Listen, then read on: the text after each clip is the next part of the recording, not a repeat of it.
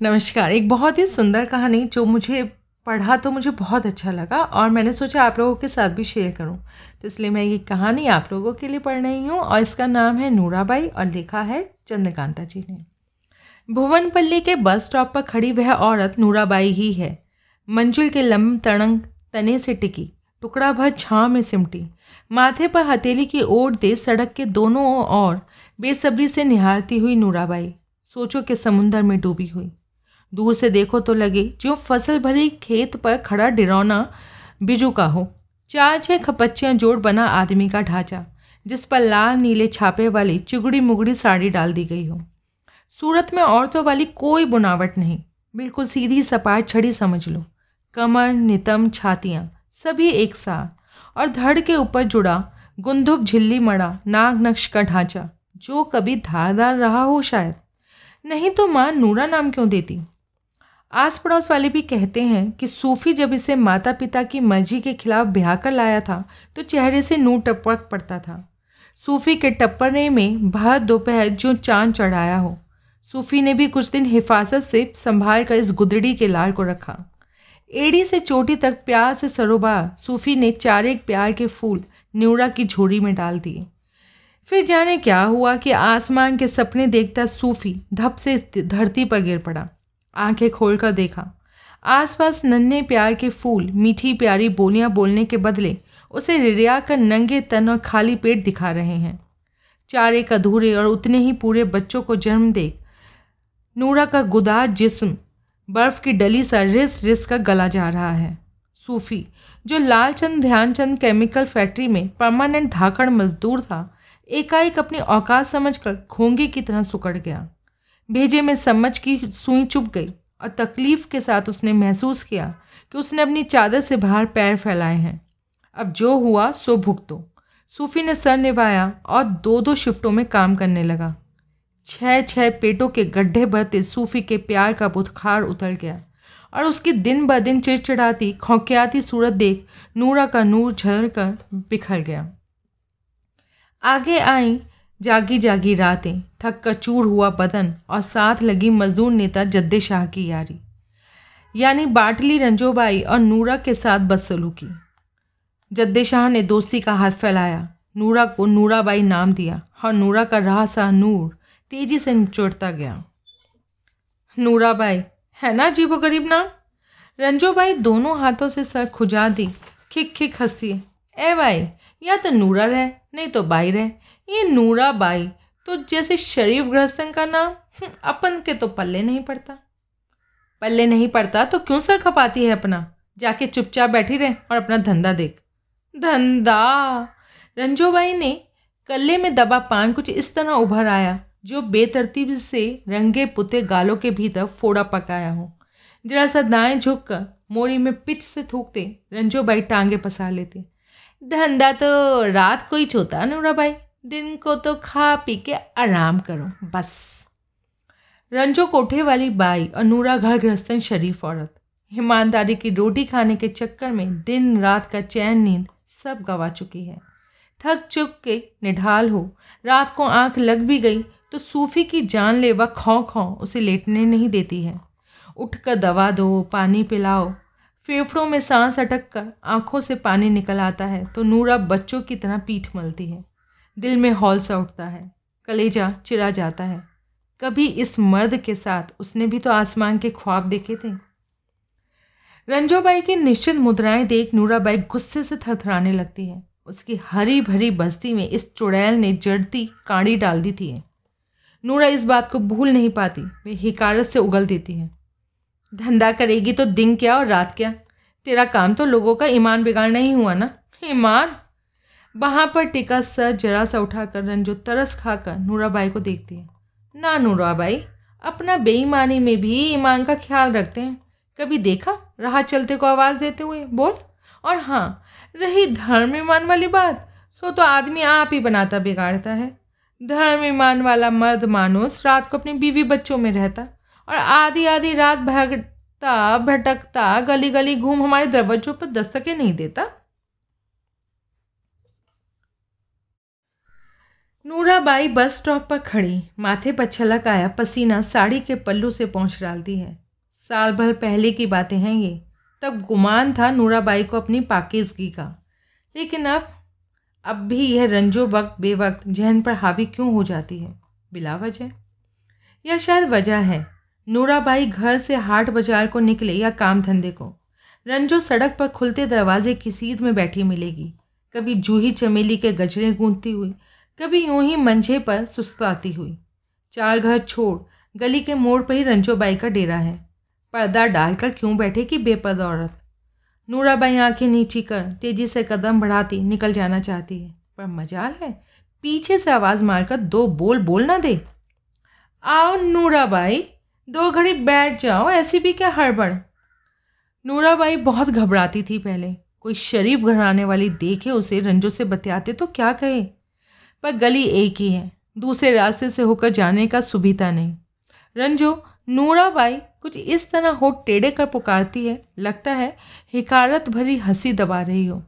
गाड़े गिरानी में आड़े आने वाला दोस्त जद्दे शाह सा, दूसरा नहीं नूराबाई। शरीफ आदमी आजकल सूफी की खूब सेवा कर रहा है। इधर आने का टेम ही नहीं निकाल पाता। नूराबाई होठ काट कर रह जाती है। रंजो मुँह फट है भीतर भा से एक जैसी। इस शरीफ आदमी ने तो नूरा को नूराबाई नाम दिया। नूरा आपा नहीं, नूरा भाभी नहीं, नूराबाई। नूरा को ये नाम अच्छा नहीं लगा था। इस नाम से उसे सभी कोठे वाली बाइयाँ याद आई थी। हो हो हो हो, ऐसा क्यों सोचती हो बेगम? अपने मुल्क में इज़्ज़त आबरू वाली बहादुर लक्ष्मीबाई भी तो हुई है। उसका नाम याद करो। इज़्ज़त आबरू। नूराबाई को कोंचने से जद्दे शाह भी बाज नहीं आता। खड़े खड़े टांगों में लरज भर गई है। मुट्ठी भर छाँ को भी सूरज निकल गया है। आते जाते लोग उसे घंटों प्रतीक्षा की मुद्रा में बैठे देख शक की नज़रों से घूरने लगे हैं। क्यों जी? कौन सी बस लेनी है आपको? वो तीन सौ सत्ताईस। नूराबाई का गला सूख रहा है। अरे अभी अभी तो तीन सौ सत्ताईस चली गई। खाली बस थी। अच्छा मैंने नहीं देखा। सीधी धूप आँखों में चौंध मारती है ना? नंबर शायद गलत पड़ गई। शुक्र है पूछताछ करने वाली महिला चली गई थी। जाने क्यों ज़रूरी हो जाता है खोद खोद कर पूछना। किधर जाना है क्या करना है? हम्म, दुनिया भर की फिक्रें। नूराबाई खीज, ऊब और थकान में लस पस्त हो गई। दूर दूर तक जद्दे शाह का निशान नहीं। कह के गया था, ज़रूर आऊँगा, इंतज़ार करना। तीन दिन से बराबर गच्चा दे रहा है। कभी यहाँ आओ, कभी वहाँ मिलो। चाहता तो घर नहीं आ सकता था। नूराबाई की आँखों में बेबसी के आँसू छलक आए। उसमें अब कुछ भी नहीं रहा, तभी तो। कमर के बीचों बीच ज्यों कोई आड़ी चला रहा हो। तने से टिक कर नूराबाई ने कमर दाब दी। दर्द की तीखी लहर सरसराती हुई रीढ़ की हड्डी को झंझना गई। बड़ी वीरान सी नज़र से उसने एक बार फिर सड़क निहारी। नहीं नहीं आया। टपरे में बिलबिलाते रफू महदू का ध्यान आया। हसीना बेचारी अभी बुखार में ही पड़ी है। बच्चों को क्या संभालेगी? नूराबाई के भीतर भद्दी भद्दी गालियाँ उभरी। पूरी दुनिया के लिए, फैक्ट्री के मालिक के लिए, मोटे सेठों के लिए, जद्दे के लिए। गुस्से से कांपती हुई गालियाँ याद आया वह दिन, जब जद्दे ने झूठी हमदर्दी के जाल में उसे जकड़ लिया था। नूराबाई, तुम तो हड्डियों का ढांचा भर रह गई हो। कुछ खाया पिया करो, अपनी सेहत का भी ख्याल रखा करो। नूराबाई अब विश्वास से उसे देखती रह गई थी। ये जद्दा कह रहा था? वही, जो सूफी का दोस्त है। हमदर्द, साथ रोजी, साथ पीना पिलाना और साथ ही गलियों की तफरी भी। तुमसे क्या छुपा है जद्दे शाह साल भर हो गया है तुम्हारे यार को खाट पकड़े। निक्के बालों की अंजूरी भर दूध नसीब नहीं। कैसे तो दो रो, रोटी की जुगत कर पाती हूँ। ऐसे में क्या दूध मलाई खाऊं? हम्म, वो तो है नूरा भाई। बस सोचो कैसे उठेगा सूफी? उसे दवा दारू भी नहीं दूध फल भी चाहिए। कर तो रही हूँ कोशिश जद्दे भाई। मेरा तो नसीब ही उलट गया है। सेठ ने फैक्ट्री में पार्सल पुड़ियाँ बांधने का काम दिया था। पिछले महीने वो भी छुड़ा दिया। बोलो तुझसे जल्दी नहीं होता काम।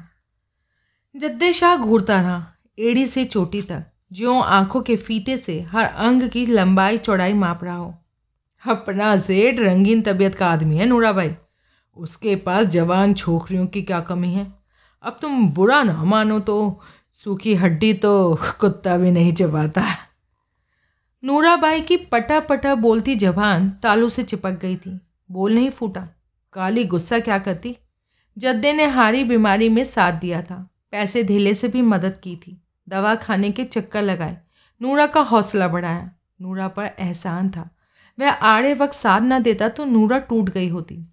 सूफी तो खाट पकड़ने से पहले ही कड़वा गया था।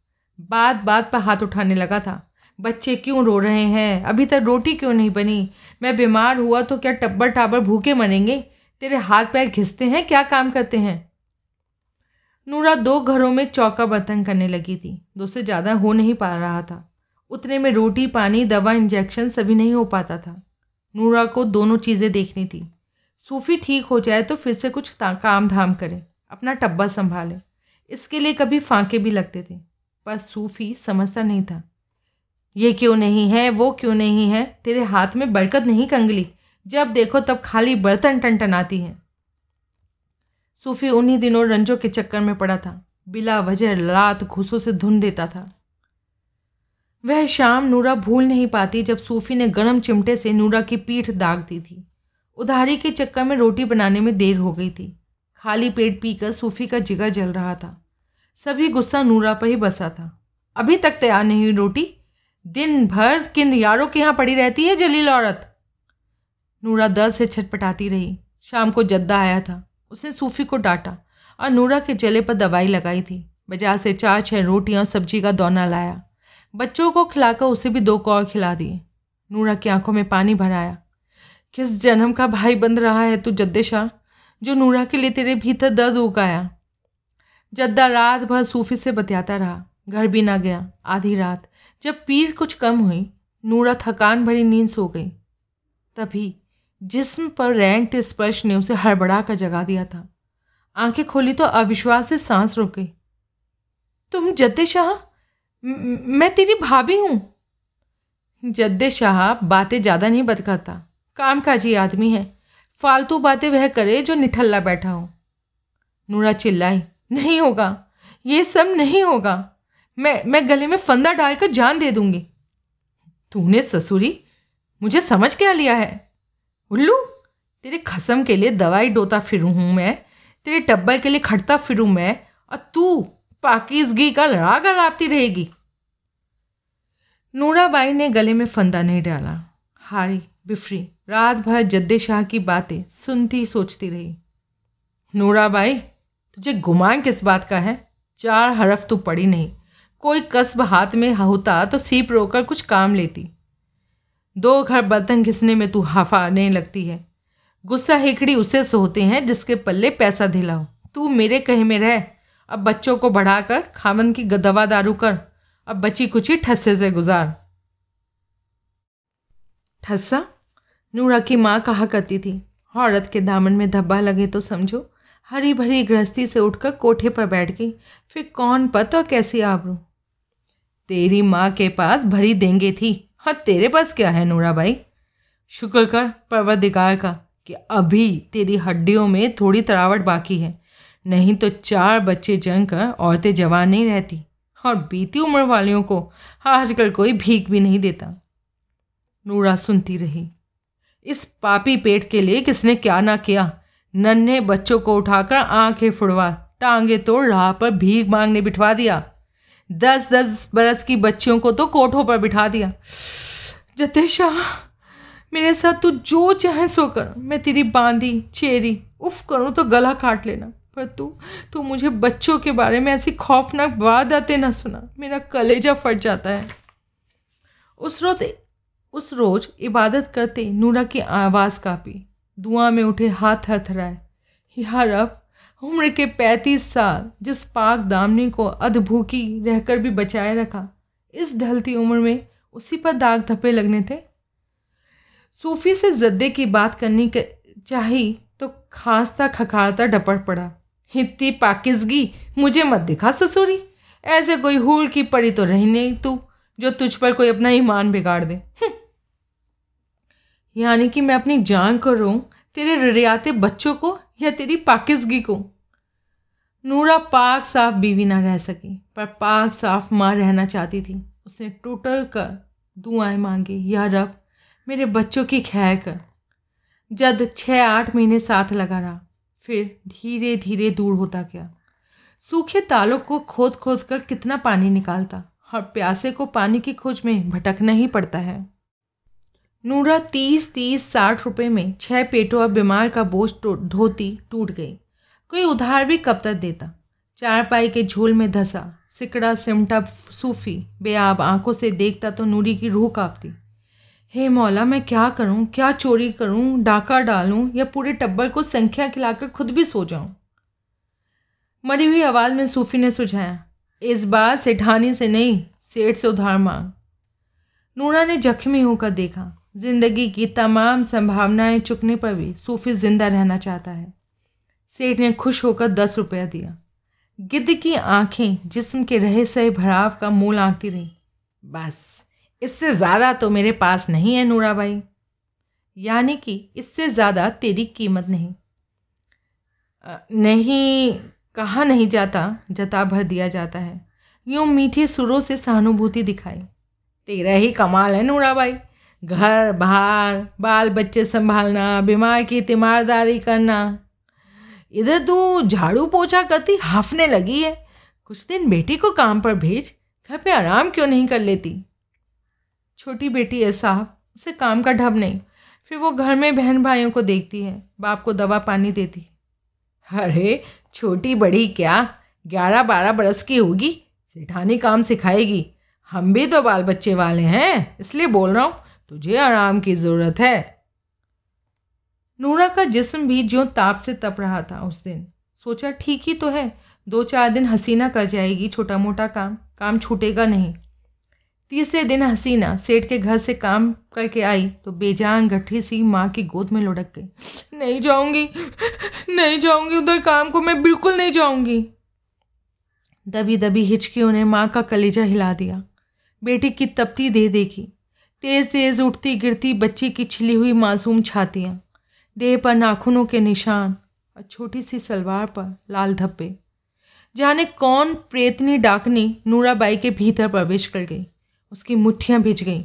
नंगे पाँव वो सेठ के घर गई और सेठ से जवाब तलाब करने लगी। अरे हाँ सेठ को ज्यों भूली बातें याद आ गई। तेरी बेटी बेचारी सीढ़ी से गिर गई। मैं बेचारने गया था उसको। पीछे से दीवार से टकरा गया। देख तो रही है। मेरी माथे पर चोट का निशान। सेठ का मुँह माथा जो छिला हुआ कद्दू हो।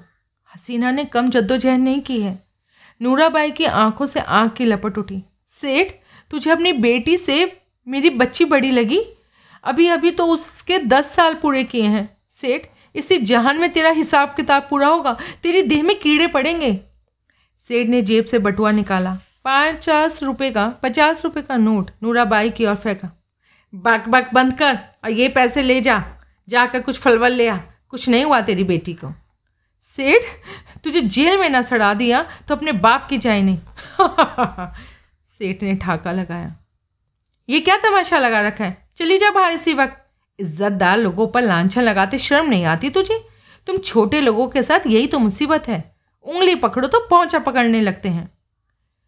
अरे भगा दो इसको, नहीं तो पुलिस को बुलाना पड़ेगा। पचास रुपए का नोट मेरे सामने से उठा गई है। जाने पहले भी कितना कुछ ले गई है घर से उठाकर।